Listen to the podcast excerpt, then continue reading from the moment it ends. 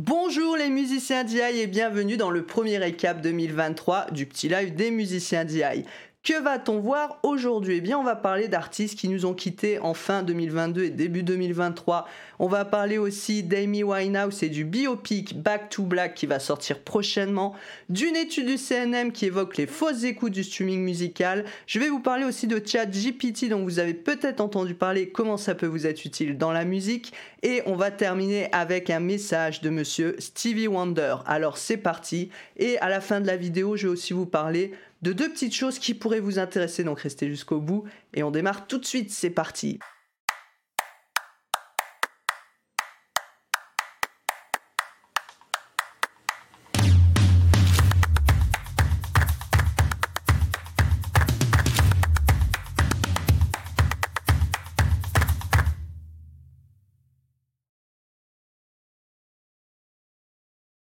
J'espère que votre début d'année est bon et en tout cas je vous souhaite mes meilleurs voeux pour tous vos projets musicaux artistiques et que du positif. Alors on va démarrer sans plus attendre dans ce récap. En tout cas je vous conseille si vous êtes prêt à regarder une vidéo un peu plus longue, le live de ce midi durera à peu près 50 minutes, voilà, où on débat un peu plus longuement sur les sujets, c'est toujours un peu plus intéressant. Et pour ceux qui n'ont vraiment pas le temps, ce récap est pour vous.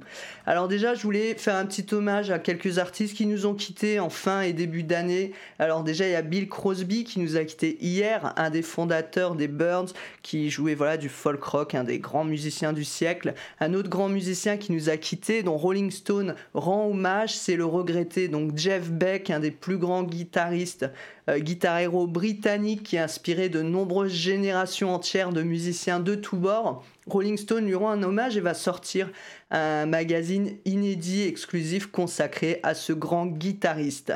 Je voulais vous parler aussi de Lisa Marie Presley. Hop, il est où mon doigt? Voilà. Lisa Marie Presley, pour ceux qui ne connaîtraient pas, qui est la fille unique de monsieur King Elvis Presley, dont je suis fan. Et peut-être que vous ne connaissez pas ah, sa carrière musicale à elle, en tout cas elle a une belle carrière aussi, elle a de très bons titres et de très bons albums. Pour ceux qui aiment le rock, je vous conseille fortement d'aller écouter ce qu'elle faisait. Donc elle nous a quitté la semaine dernière suite à une crise cardiaque.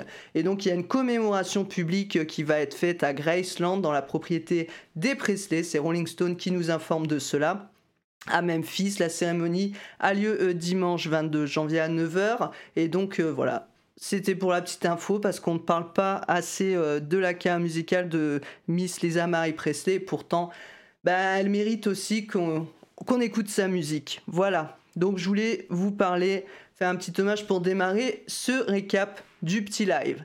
Maintenant, on va parler d'une artiste qui nous a déjà quitté il y a quelques années. Un biopic va sortir prochainement sur Amy Winehouse, donc c'est Rock and Folk qui nous donne l'information.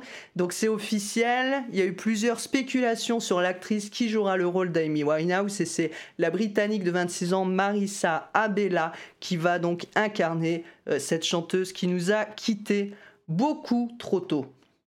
Troisième sujet dont je voulais vous parler, c'est le streaming musical avec une étude qui parle des fausses écoutes.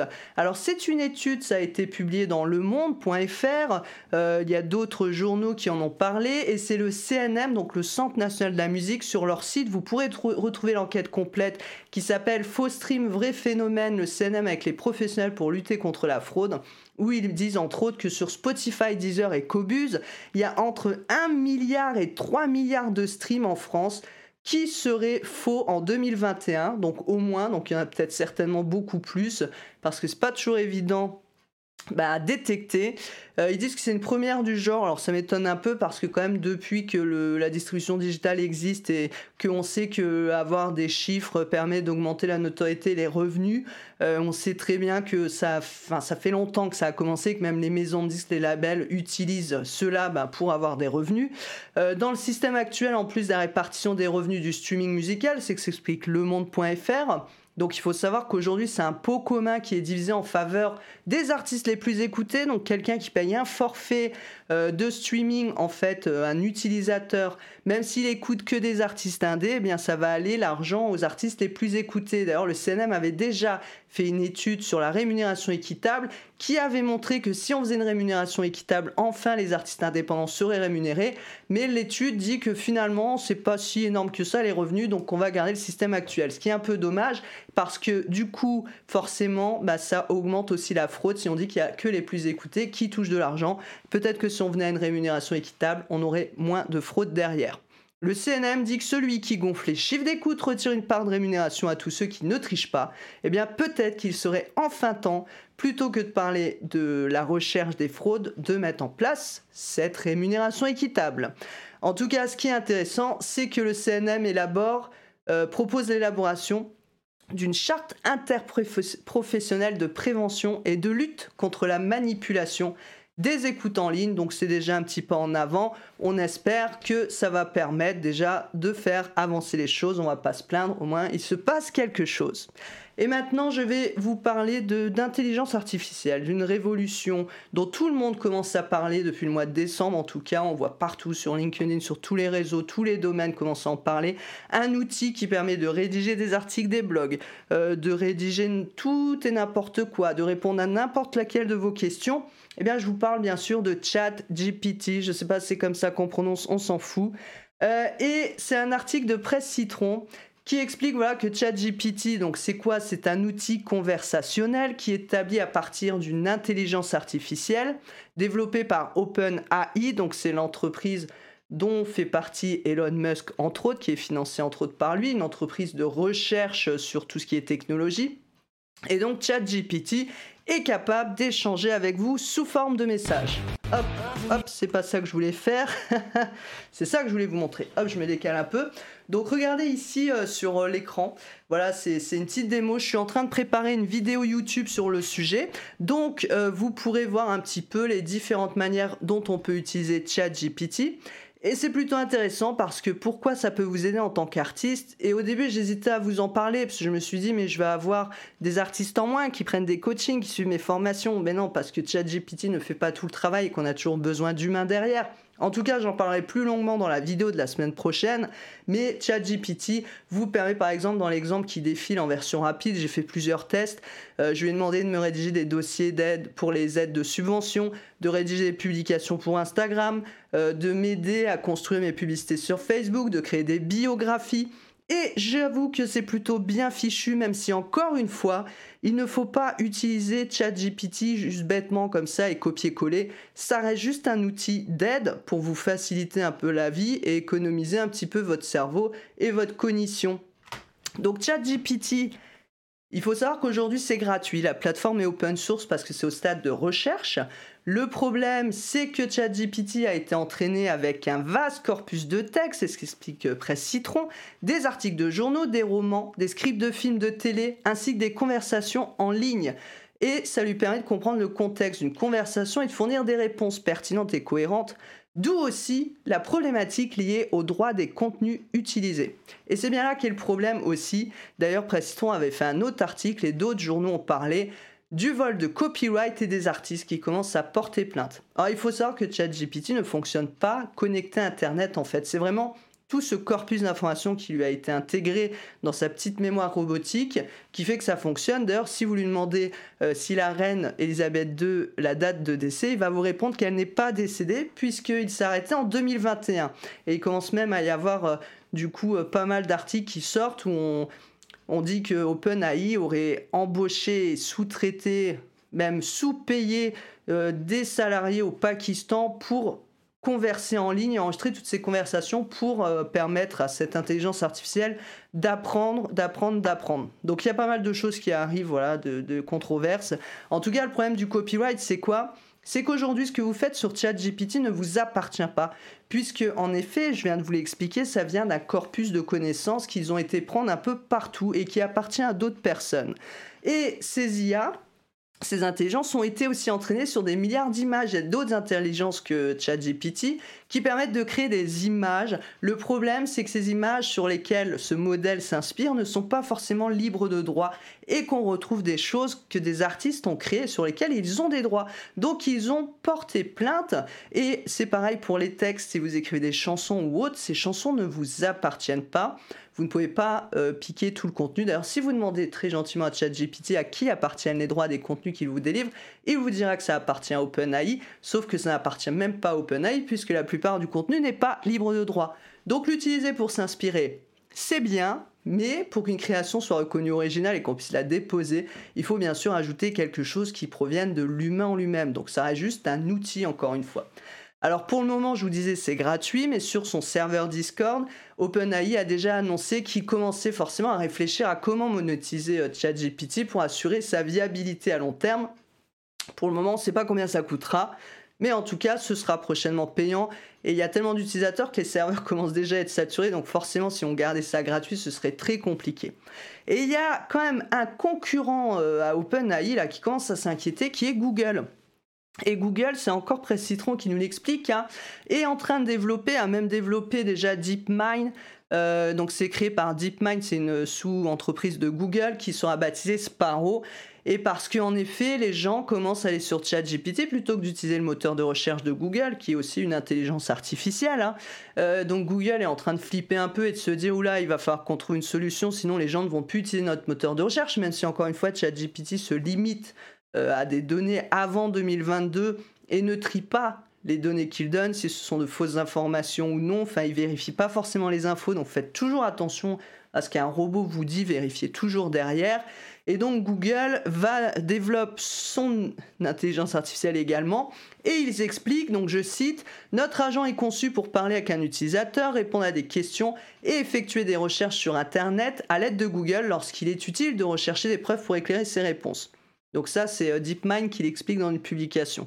L'avantage, c'est que Google peut connecter son intelligence euh, à son moteur de recherche. Aujourd'hui, GPT, encore une fois, n'est pas connecté à Internet, donc ne va pas vérifier les informations ni chercher plus loin que ce qu'on lui a donné comme information. Euh, et donc voilà, je vous redis, les, réponses se limitent à 2022, donc c'est vraiment à utiliser pour s'amuser, pour avoir des idées, faire des comparatifs, trouver du contenu à diffuser. En tout cas, c'est plutôt sympa et je vous conseille de l'essayer. Je voulais vous parler d'un petit truc. Eh oh bah alors musicien DI, on va faire une petite pause là, deux secondes. Est-ce que tu t'es déjà abonné à la chaîne, activé les notifications? Inscrit peut-être à la petite news des musiciens DI Bah oui Je suis sûr que t'avais même pas eu dans la description, t'as peut-être des liens vers des webinaires offerts ou des autres liens qui pourraient vraiment t'intéresser. Alors franchement, après la vidéo, c'est le moment de le faire. N'oublie pas de t'abonner, de liker, d'activer les notifications, de rejoindre la petite news des musiciens DI et puis de commenter la vidéo, ça fait toujours plaisir et puis ça permet de soutenir la chaîne. Allez, on reprend. J'avais oublié de vous en parler, donc voilà, comme ça c'est fait. On va terminer avec monsieur Stevie Wonder qui offre un message à l'humanité. Euh, il faut savoir que Stevie Wonder en 1983 a été le fer de lance d'une campagne pour faire euh, une journée euh, d'hommage à monsieur Martin Luther King qui est devenu un jour férié aux États-Unis. Il a également plaidé pour la fin de l'apartheid en Afrique du Sud. Donc euh, aujourd'hui, son activité sociale et politique est reconnue au-delà des frontières. Euh, c'est un musicien très engagé, Monsieur Stevie Wonder. Et donc Rolling Stone, voilà, nous fait part d'une vidéo qu'a publiée Stevie Wonder pour commémorer la journée d'hommage à Martin Luther King. Euh, et le message général du musicien et activiste est que l'univers est profondément furieux contre nous en faire le contraire de ce que dictait la vision d'une société juste du leader des droits civiques. Donc, je vous invite à aller voir cet article, à lire ce message. J'en parle plus en détail dans le petit live, mais voilà, ici, soit vous allez voir le petit live, soit vous allez voir directement l'article de Rolling Stone qui est en description, parce que je mets toujours euh, les ressources en description. En tout cas, il montre un message en espérant plus de positif et euh, d'humanisme dans les années à venir. Et je voulais en profiter de ce message pour vous dire qu'aussi, vous, grâce à la musique, vous apportez de la magie, de l'émotion, du partage aux gens. Euh, la musique, c'est important, donc continuez à faire ce que vous faites et ne doutez jamais de ce que vous pouvez apporter aux autres parce que ce que vous faites est très important. Et pour terminer, j'aimerais juste vous parler de deux prochains challenges qui rouvrent leurs portes toute l'année. Ils vont, il y a deux trois dates où ça va ouvrir leurs portes et je sais que beaucoup de musiciens l'année dernière, en 2022, ont aimé rejoindre ces challenges des musiciens DI. Il y a tout d'abord le challenge YouTube Ads pour apprendre à booster vos vues avec une petite méthode que je vous montre qui vous permet d'avoir de vraies vues avec un tout petit budget. Donc ce challenge commence le 6 février et le challenge Spotify qui rouvre ses portes fin février pour vous apprendre en 14 jours avec une mission par jour à mettre en place à développer votre audience et vos streams. Et je vous ai préparé une petite bande-annonce si ça vous intéresse. Cadeau.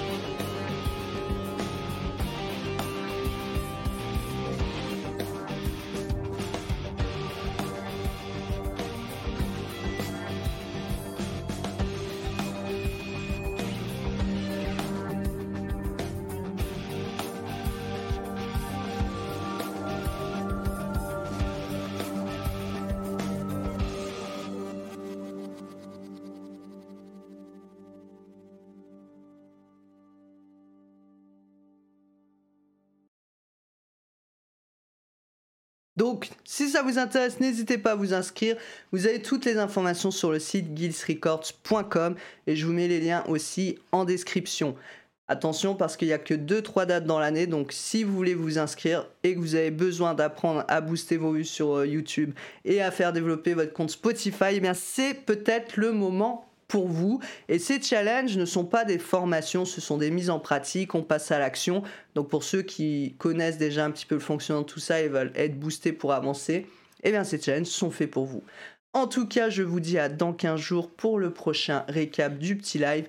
Et je vous souhaite une bonne fin de semaine, une bonne semaine si vous regardez cette vidéo en début de semaine ou en milieu de semaine. Voilà. À bientôt.